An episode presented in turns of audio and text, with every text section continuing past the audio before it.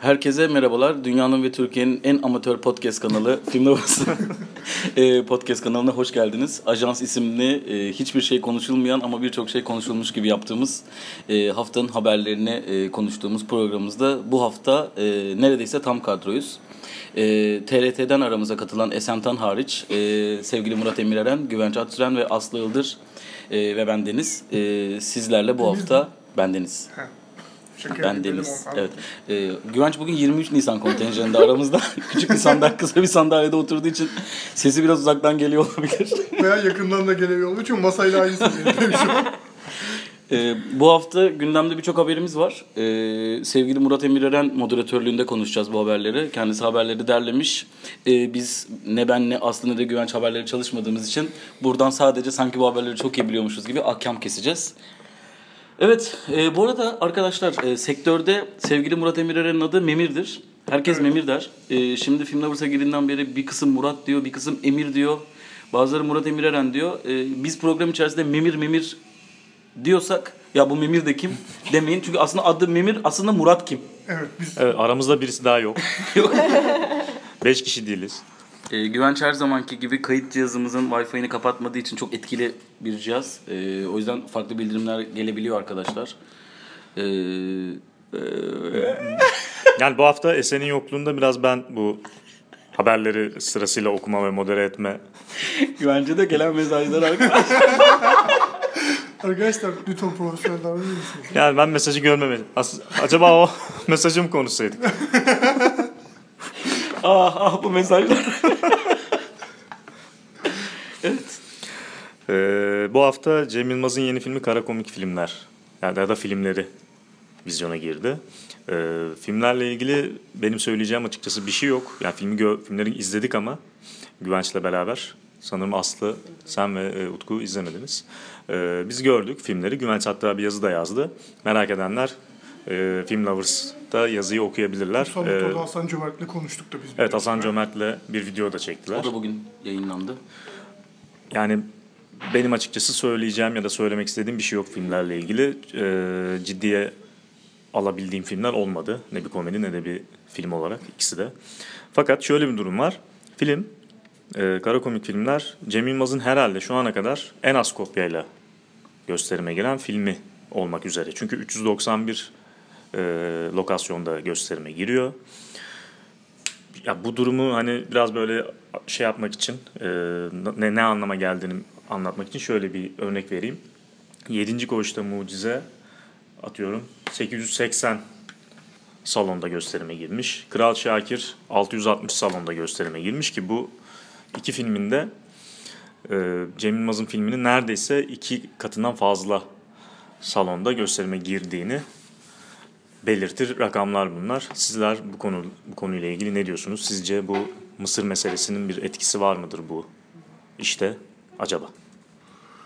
Benim bu projeyle ilgili en büyük çekincelerimden bir tanesi aslında bu. Çünkü zaten film daha hiç görülmeden çok eskimiş gibi geliyor bana. Çünkü film aslında normalde Ocak ayında vizyona girecekti. Tarihi belliydi. İşte fragman hatta o dönemde yayınlanmıştı vesaire ama bu bahsettiğin Mısır polemiği mi diyelim artık popcorn tartışması mı diyelim. e, sinema sektörünün e, büyükleri birbirine girince filmin vizyona girmesi tarihi de ertelendi. Ve aradan neredeyse 10 ay geçti. Ve yani bence ilk şey yani ilk filmin duyurulduğu andaki heyecan seviyesinden çok düşük bir noktada şu an filmin yarattığı merak vesaire. Ee, dolayısıyla bir format falan ya iki film. ya evet, o da zaten bence başka bir tartışma. Çünkü filmi de gördükten sonra söyleyebilirim ki bu hiçbir şeye hizmet etmiyor filmle ilgili. Yani sadece e, tek numarası tek biletle iki farklı hikaye izleyebiliyor olman. Dolayısıyla ben, ben bunun en büyük nedeninin bu hem ilk anda yarattığı heyecan dalgasının düşmesine bağlıyorum ve ben bir diğer önemli şey de Cem Yılmaz'ın artık sinemada çok da büyük bir isim değil mi acaba diye bir soru işareti ortaya çıkıyor bende. Çünkü hani karşısında e, nasıl diyeyim şeyler de yok. Hani Yılmaz Erdoğan yok, Şahan Gökbakar yok. Yani bir tane Kral Şakir var şu an salonları domine eden bir animasyon. Bir de 7. Koğuş'ta Mucize isimli bir drama var. E, dolayısıyla yani hmm, belki 3-5 yıl önce aynı projeyi sunsaydı Yılmaz e, çok daha fazla kopya sayısıyla çok daha bir çok daha büyük bir heyecan dalgasıyla geliyor olabilirdi film bu cuma. Yani tabii binin, binin üzerinde bir kopyayla muhtemelen gösterime girerdi bence de. Ee, ya şöyle bir örnek daha vereyim. İkizler Projesi, Ang Lee'nin e, neye yaradığı belirsiz. yeni yeni filmi bile 445 salonda gösterime giriyor.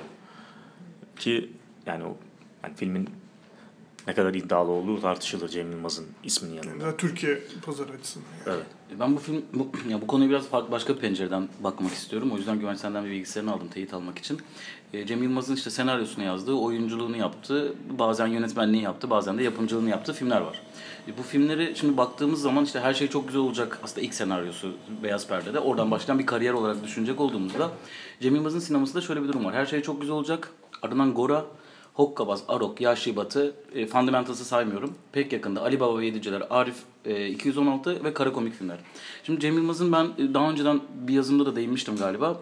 E, filmografisinde şöyle bir şey görüyorum. Cem Yılmaz bir sanki para için film yapıyor, bir de kendi için film yapıyor. Ve bunları sanki bir dengede götürmeye çalışıyor. Şimdi kariyerine baktığımda Gora sonrası Hokkabaz çok riskli bir iş. Yani Gora ne kadar ana akım seyirci için e, biçilmiş kaftansa Hokkabaz bir o kadar e, vizyon açısından riskli bir tercih. E, ardından Arok ne kadar e, Cem Yılmaz için safe bir e, alansa ardından Yahşi Batı biraz daha Cem Yılmaz'ın hani yine benzer bir alan ama daha deneme ardından pek yakında yine Cem Yılmaz'ın tamamen kendisi için yapmış olduğu bir film diye düşünüyorum. Cem Yılmaz bu formüle devam ederken bir yandan da aslında kendi o genel izleyici kitlesini ben kaybettiğini düşünüyorum bu formülü uygularken. Sonra çünkü ardından çektiği Ali Baba ve Yedi bu arada Cem Yılmaz filmografisinin en kötü filmi tartışmasız. e, hiçbir yere oynayamadı. Yani ne Cem Yılmaz'ın e, bu özellikle sinema yazarlarının sürekli söylediği bir şey var ya Cem Yılmaz sinemayı çok seviyor diye. Ne oraya oynayabildi ne de genel izleyicisine oynayabildi ki film e, Cem Yılmaz'ın e, neredeyse Hokkabaz'la birlikte en düşük hasılat rakamına erişen filmi. Ardından bunu tabii ki Cem Yılmaz doğal olarak fark edince e, çok daha yine safe bir tercih yaparak Arif 216'yı e, çekti. Çünkü Gora ve Arok'la yaşadığı başarıyı tekrar ettirebilecek ve onu tekrardan gişe yaptırabilecek film oydu ki hasılat olarak Cem Yılmaz kariyerinin zirvesi. Arif 216 5 milyon kişi tarafından izlendi yaklaşık.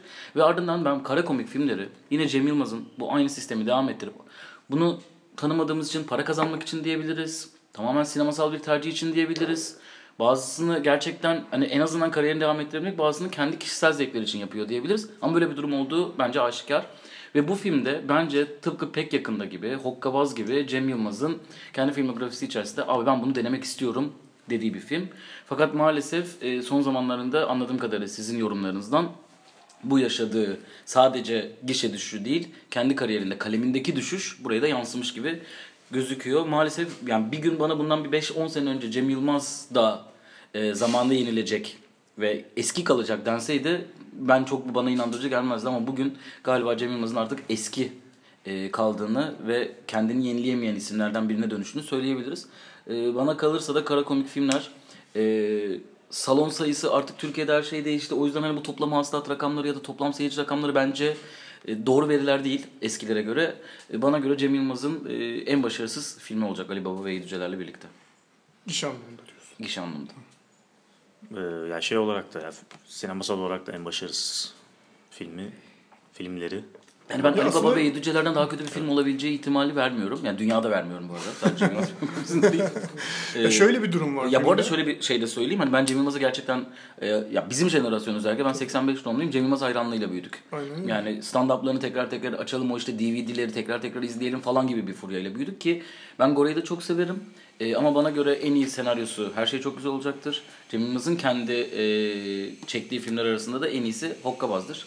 Bu benim düşüncem. Sonrasında hep bir düşüş vardır Ya kariyerinde. bence şey de yani e, bu ana akım iyi ana akım olmazsa iyi bağımsız olmaz diye falan var ya bizde ana akım sinemanın da çok az hani temsilcisi olduğu için şöyle baktığımız zaman senin de bir saydığın isimler Güvenç. Hani o tek temsilci olmanın yarattığı yaratıcı kriz yani tıkanıklık da var bir yandan. O yüzden senin dediğin gibi hani bir üzerinde ana akım yapıyor olmanın baskısı var. Seyirci çekmesi gerekiyor. Bir yandan da kendi yaratıcı muhtemelen planları işte şeyleri var ama o işte bir takım tıkanıklığa neden oluyor. Bu da en son ürünü diye Ya düşünüyorum. mesela pek yakında çok iyi bir film olmamakla beraber bu işte hani mesela dünyada bazı örnekleri vardı. Be Kind Rewind gibi hani sinefil filmi diyebileceğimiz gerçekten sinemanın aynen. batmaması yapılan filmler. Pek yakında tüm kusurlarına rağmen bir sinefil filmiydi. Yani Türkiye'deki bütün o sinema anlayışını işte o hani meşhur repliği var ya işte atıyorum Tarkovskileri de biz öğrettik arkadaşım falan gibi. Gerçekten hani Türkiye'deki şu anki sinefil kesimin tarihine bir şekilde bakmayı başaran, hatta onlara uzak durmayan, direkt olarak içeriden, ben Cem Yılmaz'ın bakışı bakmadan gayet içeriden bakış atabilen bir filmdi. Ee, Cem Yılmaz bunları yapmayı seviyor. Kara komik filmlerle ilgili bir şey denemeye çalışıyor belli ki. Ee, ama artık galiba maalesef Aslı'nın dediği gibi bir yaratıcılık krizi. Ya basın gösteriminin öncesinde ben yetişemedim ama şöyle bir ifadesi olmuş kendisinin. Gel böyle filmden önce küçük bir sunum yapmış. İşte eğlence sinemasıyla e, tam adının ne olduğunu bilmediğim diğer şeyi birleştirmek istiyorum gibi bir şey değil mi? Aşağı yukarı böyle bir şeydi. Ee, yani aslında dediğin gibi şu ana kadar yaptığı tüm filmlerin böyle bir harmanını yapmaya falan çalışıyor sanırım anladığım kadarıyla ama e, ya bunu şey anlamında yapmıyor. Sinemanın anlattığı şeyin kendisi işte biçimsel tercihidir, anlatısının şeyleridir değil. Yani film gerçekten şöyle bir tanesi hokkabaz gibi, bir tanesi o parodüleri gibi. Yani hiçbir tonu falan tutmuyor hiçbir noktada. Dolayısıyla yani bu iki film çekme olayını da ben çok hani nasıl diyeyim e, işlevsiz buluyorum genel itibariyle diye düşünüyorum. O zaman Ya bir araya getirmek konsepti de çok doğru bir yerden kurulmamış gibi geliyor bana bu denklemde yani. e, şeyin bir kitabı vardı Barış Bıçakçı'nın herkes herkese neydi değdiği kadar mıydı? Ha, Tam şu an adını hatırlayamadım ama hani biraz sordum hani filmden sonra biraz onun gibi şey mi? Sanırım öyle bir bağlantısı da yokmuş oradaki gibi. Öyle, öyle yani. organik bir bağ yok. Sadece e, karşılaşıyorlar çok zorlama bir biçimde bu karakterler. İki, iki filmdeki kar- Karakterler kar- yolu bir birkaç evet. Herkes nokta. Herkese yolları dostmuş. Ha, herkes herkese dost. yolları kesişiyor ama yani filmlerin organik bir bağ olduğunu Hiçbir şey söylemek olmuyor. zor. evet. Öyleyse e, bütün taşları döktü, döktüysek eteğimizdeki kara filmlerle ilgili. Evet. Herkes Yeni- herkesle dostmuş gibi bu arada arkadaşlar. Onu tekrardan söyleyeyim. Bu arada çok güzel, çok iyi bir kitaptır. Geri Yani sa- burada sanki kalkıp da e, Lolita çok iyi kitap ya demek gibi bir şey oldu bu ama hakikaten iyi kitaptır arkadaşlar. Yeni bir habere geçelim o zaman. E, Scorsese biliyorsunuz geçtiğimiz haftalarda Marvel filmleriyle ilgili bir çıkış yaptı. E, bu filmler sinema değil dedi. Sonra kendisine gelen cevapların sonrasında e, bu polemiği sürdürdü ve e, evet sinema değil ve sinemayı da hatta sinemaya da zarar verdiğini düşünüyorum diye de ekledi. Bunu ona katılan isimlerden bir tanesi yani şu şekilde ama katılan e, Edward Norton oldu. Ben ne Marvel ya da Netflix, yani Netflix'te sinemayı öldürüyor diyor Steven Spielberg. Ee, Netflix'in sinemayı öldürdüğünü düşünmüyorum. Aksine sinema salonları, sinema zincirleri izleyicilere kötü şartlarda e, yani çok fazla para talep edip paranın hakkını veremedikleri için izleyicileri salonlardan kaçırıyorlar diye bir açıklama yaptı. O biraz daha teknolojik bir yerden yaklaşıyor. Evet o başka bir yerden yaklaşıyor. Yani ilk önce bir Scorsese'nin açıklamasıyla ilgili fikrimi paylaşmak istiyorum. E, geneldeki fikirlerime aksi şekilde ben Scorsese'nin açıklamasını %100 doğru buluyorum ve %100 katılıyorum. E, Scorsese burada çünkü bir çizgi roman uyarlamaları demiyor, e, süper kahramanlar demiyor. Direkt olarak Marvel'e hedef gösteriyor. Ve bu da çok bence net ve anlaşılır bir tutum. E, çünkü e, bu hatta yani son dönemde aslında Joker'in bu başarısı ve Joker'in e, sıradan bir film olmamasının sebebini anlatırken hep anlattığımız bir şey var ya bu sinemadaki çizgi roman külliyatını değiştirecek film diyoruz. İşte diziler çıkıyor The Boys gibi aslında bu süper kahramanların yozlaşmış olabileceğini ve bu, bu tatlı renkli dünyaların aslında böyle olamayacağını anlatan e, Marvel öyle bir pazara döndürdü ki bu çizgi roman dünyasını e, yani sinemasal anlamdan çıkıp yani bir sinema deneyimi olmaktan çıkıp bir PlayStation 4 deneyimine dönüşmeye başladı filmler. Ve bunlar tamamen ezbere, tamamen en başarılı, en ünlü oyuncuları alıp en yüksek rakamları ödeyip en e, yüksek kişi rakamlarını yapabilmeye odaklanan bir şeye dönüştü. Ve bence Scorsese zaten çok açıklama yapan bir yönetmen değildir. Az konuşur ve öz konuşur her zaman. E, ki zaten hani 80 yaşında Wolf of Wall Street gibi acayip yenilikçi ve dinamik film çekebilen bir yönetmenden bahsediyoruz. E, ben söylediklerine kesinlikle katılıyorum.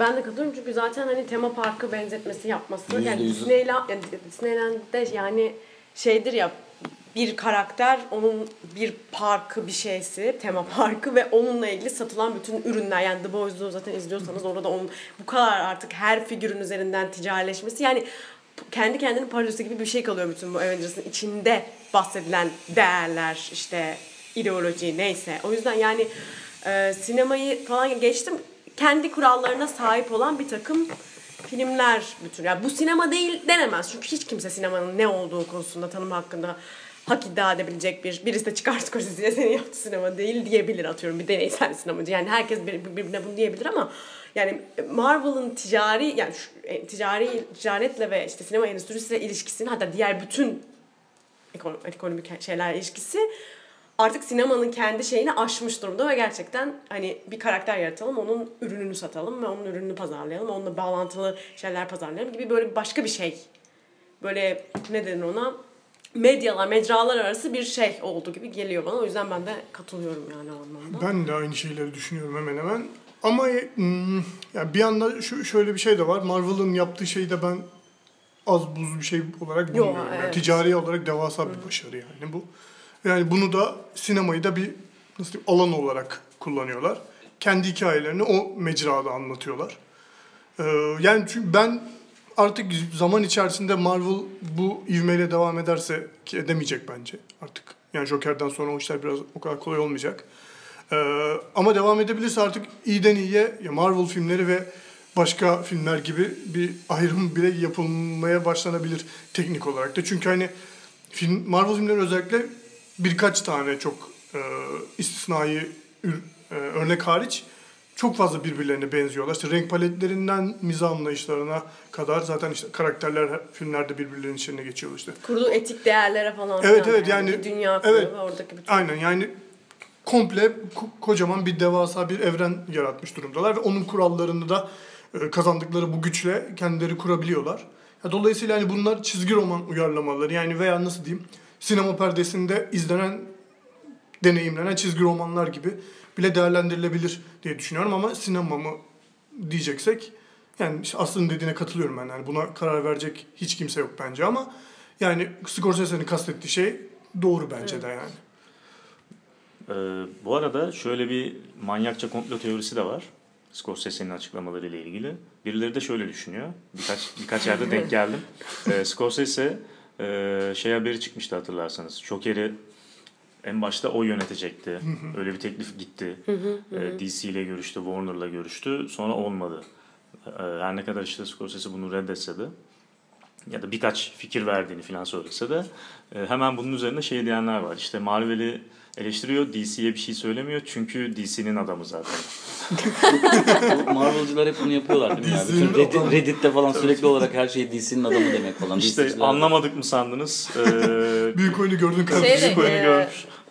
Steven Spielberg de sonra Apple TV'nin şeyinde oynadı, Evet. reklamında oynadı. Oraya dizi- Netflix'te dizi yapıyor laf etti işte falan bir şeyler oldu. Orada da aynı şey. Ama yani. tamam Spielberg'lik hareket ya. Evet o, O o yapar yani. O zaten ticaret sever yani. Ya bu arada senin dediğin şeyle ilgili bir şey eklemek istiyorum. Hani e, büyük bir evren kuruyorlar. Hani çok haksızlık etmemek lazım falan. Ya ben de şeyi açısından bence ya tam bilemiyorum tabii ama bu kadar büyük bütçelerle çekildiği için ister istemez teknolojik bir ilerlemeye neden oluyor film konusunda. Evet, Özel efektinden bilmem nesine. Yani daha iyi süper kahraman uyarlaması yapabilmek için daha iyi teknolojik buluşlar peşinde koşuluyor muhtemelen. Çünkü çok bütçe var. O da sinemanın diğer alanlarına bir şekilde etki ediyordur diye düşünüyorum. O yüzden öyle bir şey var. Bir de e, bence bu tartışmayı şey gibi bir yerden kurmamaya dikkat etmek lazım. Scorsese'nin öyle bir yerden kurup kurmadığını bilmiyorum ama hani böyle üst bir sinema vardır. O işte gerçek sinefillere ve elitlere ifade şey şey eder.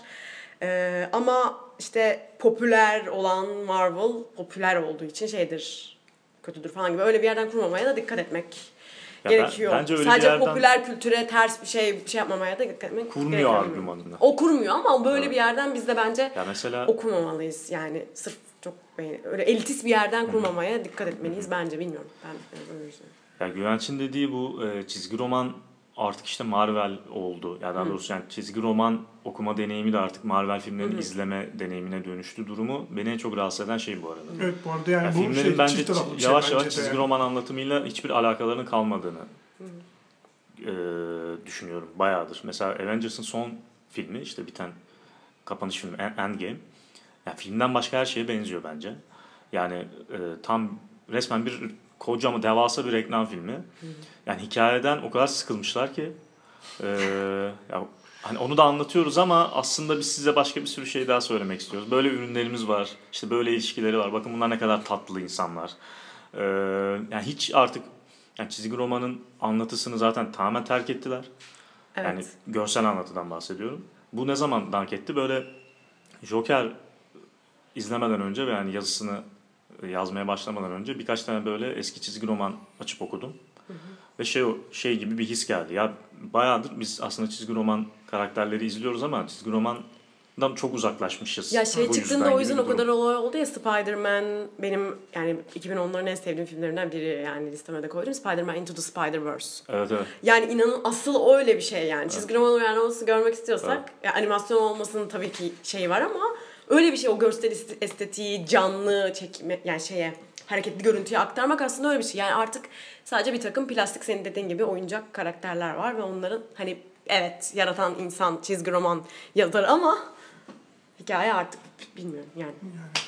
Katılıyorum.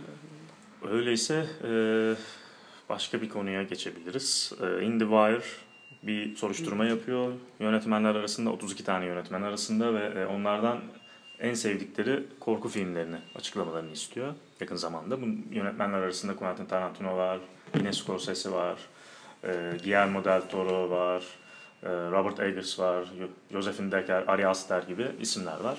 Çok farklı Evet. kuşaktan Evet, çok farklı var. kuşaklardan isimlerin favori korku filmlerini istemişler. Ee, listede yani listeden belki kim neyi seçti gibi bir şeyden ilerleyebiliriz. İşte Tarantino Audition'ı seçmiş Takeshi Miike'nin. Şaşır, şaşırdık. Hayır. Ee, Guillermo del Toro Eyes Without a Face'i seçmiş. Bence Guillermo del Toro'dan beklem, beklemeyeceğim bir Evet. seçim benim bu. iyi- Çok severim ben filmi çünkü. Ee, Sco- Scorsese The Innocence'ı seçmiş. Genel olarak seçimler iyi ya bence. Yani evet hani Ya bir şey var. Aster Climax'ı var. Climax'i seçmiş.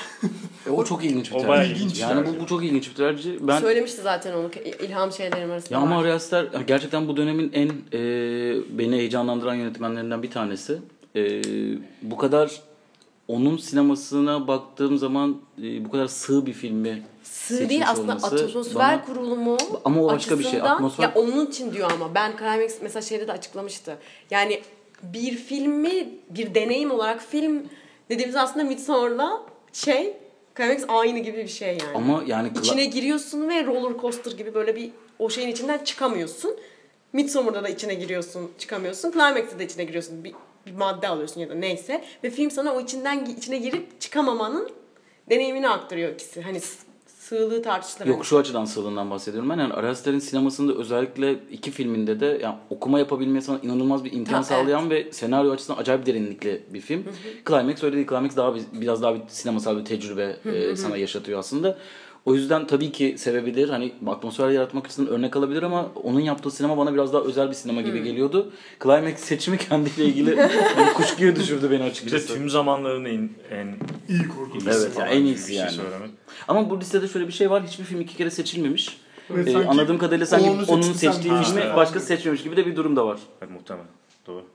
Ee, Jennifer Kent e, Texas katliamını seçmiş ilkini. O, o da bana. İkinci remake'ini seçmemiş neyse ki. Evet, evet, evet. o, o da bana bir şey geldi mesela. İlginç Evet ilginç yani geldi. çünkü kendi filmi de hiç öyle bir slasher'la bir alakası pek. Evet öyle çok Yok gore, yani. gore öğelerin olduğu. Evet, başka bir yerden kuruyordu. Sert Babadook. kanlı falan bir film değil aslında. Ee, bir de Evet Christopher Nolan Alien'ı seçmiş. Yine şaşırdık mı? Bu da iyi bir tercih bence. Bence iyi Alien iyi İyi bir korku çok. filmi. Evet. Ama yine ana akım bir bina çok yakın yani çok risksiz bir tercih yani. Ee, ya ben bazı beğendiğim iyi tercihler var. Mesela rol tercihini gördüm. Yani yine ben de koymam ama iyi bir tercih bence. Paul Burnham da seçmiş. Ee, onun dışında Çok şey, şey, ilginç şeyler var mesela. Ben Ben, Whitney'nin- ben Whitney'nin tam onu söyleyecektim. Eraserhead'i seçmesi mesela. William Franklin'in Funny Funny Games'i var. seçmesi. Gaspar Noé Endülüs köpeği demiş filan. Evet. Yani çok ilginç şeyler de var. Bence orada. en kötü tercih James Gunn'ın Green Room tercihi olabilir. Yani Gerçekten beraber. Listedeki net en kötü film. E, Ya bu arada film yani iyi film değil. Evet, hani hepsini evet. geçtim bence film iyi değil. Yani bu arada yani şey e, Green Room'un Jeremy Saulnier galiba yönetmeni yanlış hatırlamıyorsam iyi bir yönetmen bu arada. Daha sonra Netflix'te bir film çekmişti değil mi? Evet. After Dark mıydı? Evet. E, bu arada John Carpenter The Exorcist'i seçmiş. Listedeki en iyi tercihlerden bir tanesi. Şey, ne- Tim Burton'ın tercihi çok iyi. Çok The. Wicker Wicker'ı seçmiş. seçmiş, Ah. E, Kutsal Motor'da Kıraathane daha geç yayınlanacak ama burada orada da konuştuk. Ben kendi favorilerimi söylemek istiyorum korku konusunda. izin verirseniz. Tabii. Biraz çalışmış gibi oldum. ee, Rob Reiner'ın ölüm kitabı Misery olması lazım. Mesela Na- Jo- Jordan Peele seçmiş. Jordan Peele seçmiş. Burada mı seçmiş? Stephen Night? Night of the Living Dead, George Romero dendi mi bende akan sular durur. Halloween, burada Tabii galiba ki. yok. Ama Galiba Slasher'da kesinlikle Halloween'ı koyardım. Psycho benim ilk izleyip en çok korktuğum filmdir. E, Witch ve e, Babadook yeni dönemden benim iki favorim. 2010 sonrası. E, altıncısı kimse koymamış. Çok şaşırdım. Evet, ben de şaşırdım. İnanılmaz bir korku filmidir. Omen benim hayatta en korktuğum film.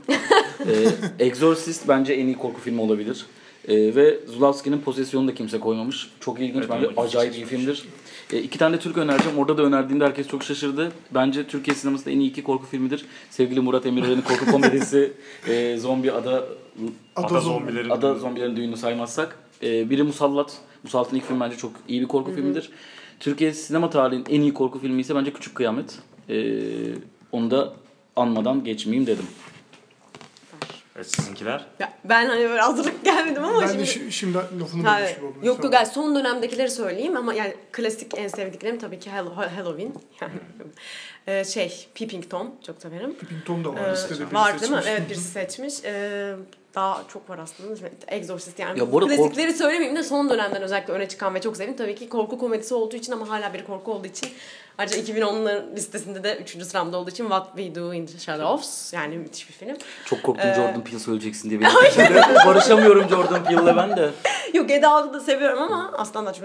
Şey It Follows, e, Hereditary, Ya korku film o kadar iyi bir korku janrı o kadar iyi bir janrı ki geçen gün işte seminerleri konuşurken hani seminer yapalım falan diye direkt aklıma şey geldi ya ben korku yapabilirim işte Halloween'le It Follows özelinde işte sinemada seks yapan kadının cezalandırılması falan O- öyle bir tür ki korku ya bilmiyorum benim sinemada en heyecanlandıran Beni de, tür yani yüzden. korku kesinlikle.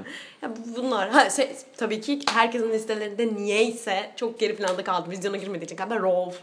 Rol Çok nasıl iyi. Evet, Rob Vizyon'a Çok iyi. Şimdi bizim filmde öyle bir avantajımız vardı. Biz hani hem festival hem şey yapıyoruz. Vizyon Evet. yapıyoruz. Rov benim o gün o sene listemde galiba Benim de vardı sıradaydı. ama işte Rove çok bilmiyorum. Türkiye'de özellikle hiç konuşulmadı. Çok Hatta yanlış hatırlamıyorsam aynı sene ise o sene 3 filmim benim yani çok benzer temalarda görüyorum ben. E, İlk üçüm Rov, Thelma ve Lady Macbeth'ti. Yani Hmm. üç filme de ayrı hayranmışım. Nasıl bir seneymiş ya benim açımdan. Seni. Yenilerden ben şey, sinema tarihinin en sevdiğim filmlerinden bir tanesi olarak Nosferatu'yu burada yeri gelmişken söyleyeyim. Roger, şey Robert Eggers de onu seçmiş sağ olsun. Ee, yenilerden ben de biraz ilginç bir tercih, ilginç bir tercih olabilecek belki Olivia Assayas'ın Personal Shopper'ını da Aa evet. Evet, evet. söylemek gerekir diye düşünüyorum. Hani korku janrını böyle bayağı eğip büken, oradan böyle çok acayip bir drama yaratan bir filmdi diyerek onu da yeri gelmişken söyleyeyim yenilerden de. Ee, Benim dümdüz bir tercihim var arkadaşlar yani. Tüm, zamanların favorisi The Shining. Ha, Ya, evet. Ay nasıl unuttum bak söyleme gereği bile duymadım yani. Çünkü çok iyi. Ba- Bayağı dümdüz. Dümdüz yani. Ee, modern zamanlardan herhalde evet, It Follows olabilir. Ya da Witch. Witch veya da It Follows ve Evet. Witch. Bir de ikisi üst üste It gelmiş. Follows'ta da o kadar yükselemem ben. Benim çok ilginç ya. Bilmiyorum ama. Ama It Follows'un bir sahnesi var ya şu devin camın kenarında gözüktüğü sahne evin içine. Of çok komik. Neyse Aslı gitmeden bir konu daha konuşalım. Aslı'yı ondan sonra yavaştan Aslı bir toplantısı var çok önemli. Parazit'in Parazit'in ilham kaynaklarını açıklamış Bong Joon-ho Ee, ve 5 film saymış bunun için. Ee, bunları tabii Ben hemen burada şey Benim- ilk izledikten sonra attığım olmam. o talihsiz Ha, evet. tweette şey şey, e, şey demiştim. E, Les niye çok andırdı falan gibi çünkü Chabrol'un çünkü orada da böyle bir, bir takım altın Evet, sınıf o ilham intikam hikayesi. Sonra onu saymış bayağı mutlu oldum ben. yani Ee, en- ben mutlu olmadım adam yani yapmak iletmek istediğini iletmiş demektir yani. sayayım mı filmi? Ama sen de bir mutlu olmuşsun. Ama ben de Yakalamışım demişsin değil mi? yakaladım. Ben yakın. E, Kim Ki Young'ın e, Kore filmi The Hand, Handmaiden. Bir, bir arada 1960 şey yapımı. bunu izlemeyen varsa ben bu filmi Müthiş izledim. film, İnanılmaz bir film. Son bir şey, saatte yanlış hatırlamıyorsam çok- evin içinde inanılmaz şeylerin olduğu. Tam ona bakıyordum. Acayip iyi bir film arkadaşlar. mükemmel ya. bir film. Remake'i de yapıldı 2010'larda Evet. ama o o kadar Şeyi de ekleyeyim değil. bizim benim yazıdan da biraz şeyle e, bu tam bu 1960'larda Koreli yönetmenlerin şeyi e, böyle Hollywood'dan türleri alıp onları Evet. böyle yapı bozma Evet, evet, uğrattığı acayip dönemden dönemin en iyi filmlerinden biriymiş. Evet. Böyle Bu Hanyo gerçekten yani bu işte The Handmaiden yani son bir saati falan böyle katlanılamayacak kadar dehşet verici ve falan garip şeylerin şey yani. olduğu acayip güzel. E, La Ceremony var. Claude Chabrol'un demin Aslı'nın da söylediği. E, The Beast Must Die diye bir başka filmi Claude Chabrol'un yine. İzlemedim. Ay 1969 bunu yapımı. Ben ben de izlemedim. izledim. Bunu hatırlamıyorum. Ee, The Servant, Joseph Losey'nin filmi. Ee, O da yine- sınıf üzerinden Evet, yine çok sınıf. hani bir benzeşme durumu var. Ve bir de. Psycho. Sinema tarihinin en iyi filmlerinden Psycho'da ustamız almış ama nereden referans ben onu anlamadım. Neden Ben şöyle düşündüm. ben de anlamadım. Şöyle düşündüm ben. Ee, böyle aşırı ayrıntılara yakın plandan çok böyle insana insanda gerilim oluşuyor. oluşturuyor ya. Mesela şeftali oraya ulaşacak mı? Oradan kadın öksürecek mi bilmem ne falan filan diye orada aşırı küçük anlardan gerilim kuruyor ya.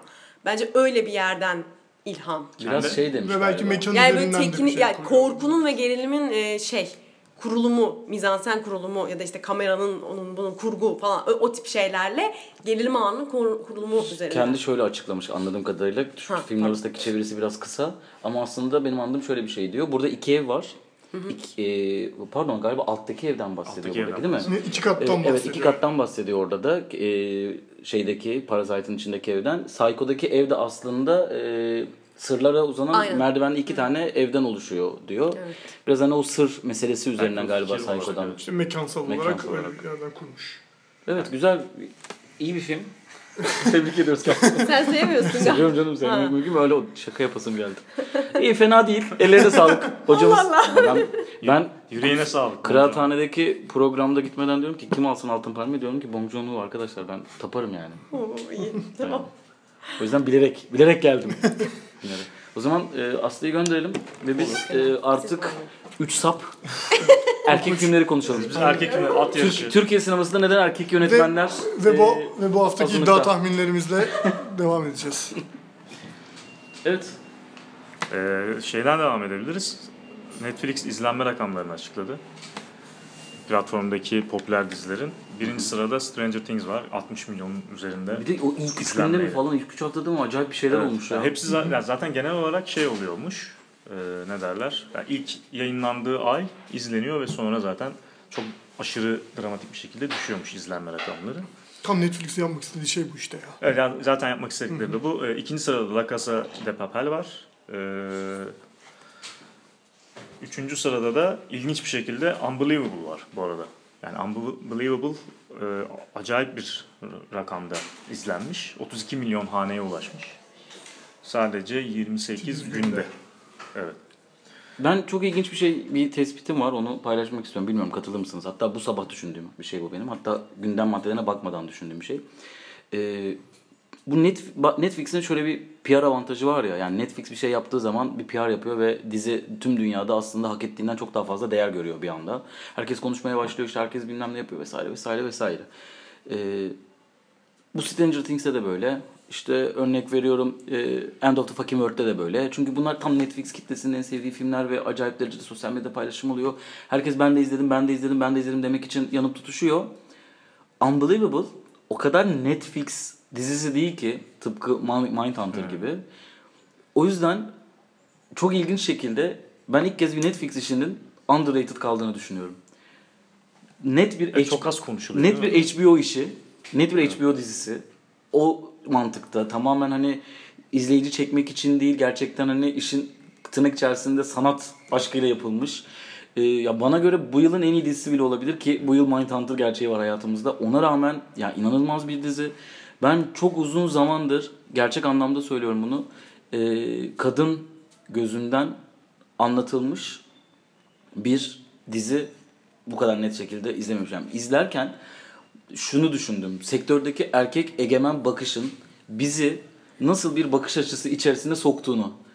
O kadar net belli oluyor ki yani bir örnek yani bu arada diziye o kadar hayranım ki arkadaşlar şu an konu çıkıyor gibi oldu ama yani neden Netflix'ten ayrıldığını biraz anlatmaya çalışıyorum aslında. Ya, dizide bazı sahneler var. İşte kadının vücudunun e, gösterildiği, e, tecavüzün e, sahnelendiği, e, ne bileyim polis memurunun bir kadınla olan iletişiminde bugüne kadar bizim dizi tarihinde neredeyse görmediğimiz biçimde bir anlatı var.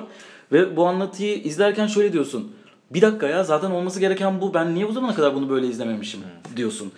Ee, yani bilmiyorum beni çok heyecanlandıran bir proje. Ee, kesinlikle ve kesinlikle çok kıymetli. Ve ben söylüyorum yani Netflix değil de başka bir kanalın projesi olmuş olsaydı şu an çok daha fazla konuşulup çok daha fazla övüyordu. Bence Netflix kitlesinin işi değil Unbelievable ama ona rağmen bu kadar izlenmiş olmasına ben hem şaşırdım hem de sevindim. Filmler arasında da en Hatta çok çok, izlenen... özür diliyorum sözünü kestim. Ee, Tamam şu, evet biraz. şu an askerde olan Kaan, Kaan Karsan o gece mesaj atmıştı bana ve şey demişti. Ben daha başlamamıştım o başlamıştı. Arkadaşlar Unbelievable fena değil hani konuşalım bence Kutsal Motor'a gibi mesaj atmıştı. Aradan iki saat sonra Kaan bir mesaj attı. Arkadaşlar hiç fena değil.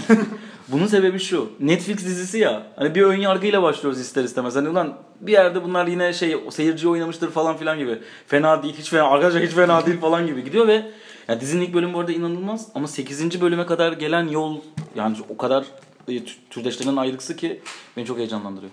O yüzden boş ver Netflix'in rakamlarını. Gidin Unbelievable izleyin arkadaşlar. Güven sen izledin mi? Unbelievable Unbelievable'ı. izlemedim. Ben de izlemedim. Ee, Güvenç'in bu zamana kadar izlediği herhangi bir dizi var mı arkadaşlar? Yine doğru. yine sayayım yeri gelmişken izlediğim dizileri Twin Peaks ve Erkek, BoJack Horseman. erkek. Gördüğünüz gibi Değil Güvenç sadece ama erkek. okey. Bojack Horseman değil mi erkek? Ya erkek ama öyle bir anlatısı yok. Hayır yani. onu bahsetmiyorum. Ben yapımcı şey yönetmen. Ha gör- evet. Evet Sıla suyu açtı arkadaşlar. Bizim podcast yapmamızı e, umursamadan hemen yanımızdaki çok ilginç bir tercih. E, olabilir. Ee, İnsanlık halinde diyoruz devam ediyoruz. son bir konu var. Ee, geçen hafta da konuştuğumuz bu Mimar Sinan Üniversitesi Sinema Biraz da Merkezi'nde ciddileşelim diyoruz şu an. neler olduğu ile ilgili. Ee, bu hafta içinde yeni bir açıklama daha yayınladı öğrenciler ve mezunlar. Ee, Bal Mumcu'ya dokunma hashtag ile sürekli bir takım paylaşımlar yapıyorlar. Konuyla ilgili güncel bilgileri veriyorlar sosyal medya hesaplarında. Ee, ama şöyle şeyler olduğu yazılıp çiziliyor. İşte bir takım e, arşiv, arşiv kapılarının işte kilitleri değiştirilmiş, bir takım şifreler değiştirilmiş. Burada ne yapılacak? E, bu merkezde neden durduk yerde şimdi yönetim değişti? Burada ne yapmaya çalışıyor re- rektör gibi sorular soruyorlar ve kimse bu arada e, ne olacağını bilmiyor. Yani Mimar Sinan Sinema TV'nin TV merkezinden önemli özelliği de Türkiye'nin TRT'den sonra belki de en önemli görüntü arşivi olması. Yani bir şey olduğu zaman biz kendi aramızda hani bu sektör dışından dinleyenler için söylüyorum. Mimar Sinan'a baktın mı? Mimar Sinan'a gittin mi diye sorarız. Aranan bir görüntü vesaire bir şey. Yani evet işte bir araştırma yapacaksan da oraya başvuruyorsun. İşte şu X filmi filme ulaşamıyorsan da oraya başvuruyorsun. Ee, hiçbir yerde bulamadığın filmleri, ne bileyim haber görüntüleri bile sanıyorum var ellerinde. Yazık, geçen hafta biz bu konuyu konuşurken tam böyle bir şeyin olup olmamasından da olma, ya o zaman net bir şey yoktu ama bu bir ihtimal olarak konuşuluyordu. Hani bu görüntülere ulaşımın e, kısıtlanacağı falan gibi. Ve şu an hani bu bahsettiğim işte kilit değiştirmedir, şifre değiştirmedir gibi olaylarla bu endişelerin e, çok da hani altının boş olmadığına dair bir yere gelmiş durumdayız şu an aslında. E, dolayısıyla da yani birçok farklı varyasyonunu yaşadığımız, farklı varyasyonda ne demekse bilmiyorum. Birçok farklı örneğini gördüğümüz bu yeni Türkiye'deki işte böyle tepeden inme alınan kararlar.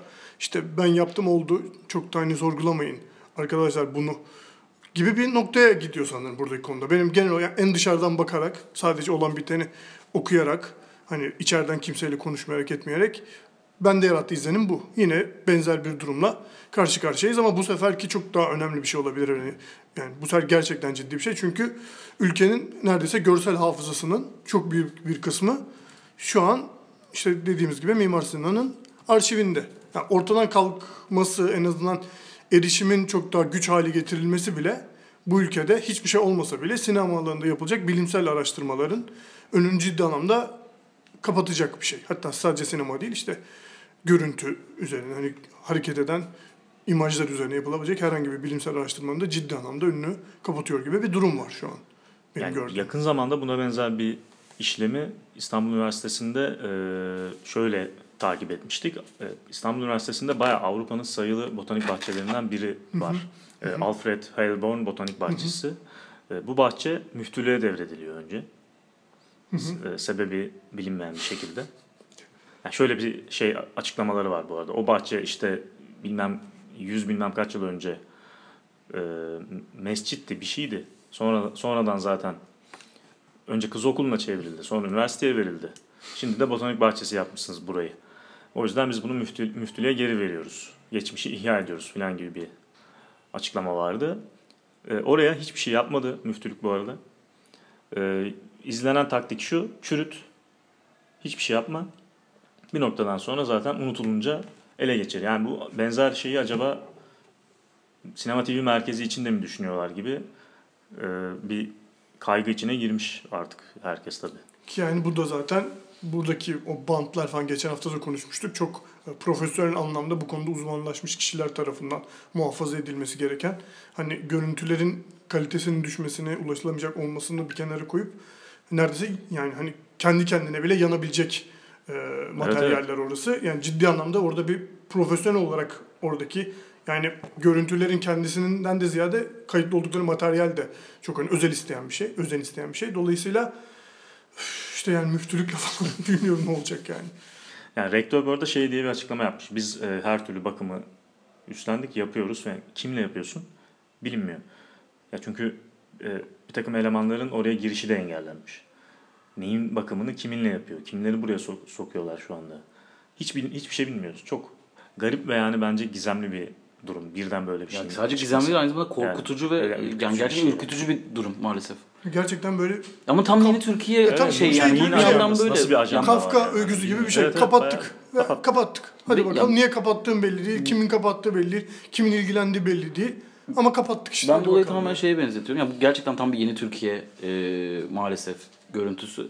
İstanbul Büyükşehir Belediye seçimlerinde seçimleri iki haftalığına e, yani iptal edip bir şekilde yeni başkanı belediye binasına sokmadan bütün evrakları bir şekilde çıkarmaya çalışıp mazbatayı geciktirip ardından bir daha seçim yapıp kaybedeceklerini bildiği halde o sırada bütün her şeyi kendi istedikleri gibi olabilecek en şeffaf olmayan şekilde hallettikten sonra yeni belediye başkanı geldiğinde birçok belgede evran kaybolmuş şekilde ya da işte yani sonuçta ne olursa olsun e, yeni Türkiye'de her şey yapılırken bizim eleştirmemize gerek kalmadan kendileri itham altında bırakılarak yapılıyor. Sen hiçbir şey şeffaf olmadan böyle her şekilde kapalı gizli yaparsan o zaman bizim de her zaman bunu sorgulama hakkımız doğuyor ve maalesef ben e, yeni Türkiye'de hiçbir şeyin iyi niyetli yapıldığına inanmıyorum. Böyle bir ümidim de yok. Zaten böyle bir beklentimiz artık böyle bir durum da yok ortada. Ya zaten şey bile öyle bir durumdayız ki. Belki de tamamen hani böyle hani şey görevden alındı. O merkezin yöneticisi görevden alındı. Ve otomatikman rektöre Bağlandı. bağlanıyor. Ya bu olabilir hani belki dediğim gibi bu merkezin başındaki kişi yani şu an hani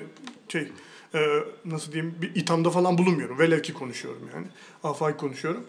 E, öyle olabilir ama öyle bir durumdayız ki biz şu an genel olarak kamuoyu işte Türkiye'nin genel içinde bulunduğu durum açıklama her konuda açıklamaya muhtaç durumdayız.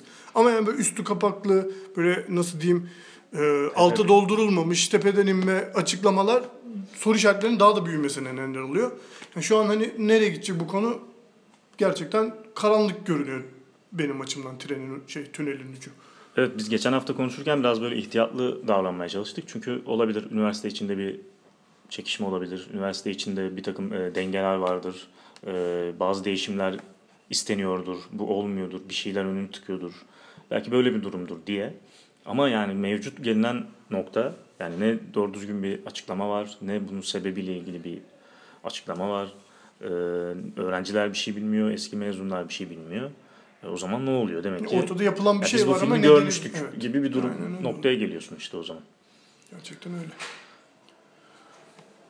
O vakit e, biz bu Mimar Sinan Sinema TV Merkezi konusunda da takipçisi olmaya, Olmaya devam, devam edeceğiz. edeceğiz diyerekten Habercilik güdümüzle.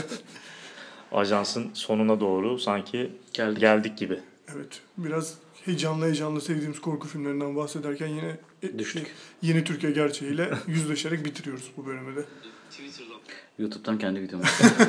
Neyse o zaman dinlediğiniz Evet, için Utku da sıkıntıdan kendi videolarını izlemeye başladı. Bu arada e, güvence hala mesaj gelmeye gelmemiş olması lazım ya. Görüşmek üzere arkadaşlar. Görüşmek üzere.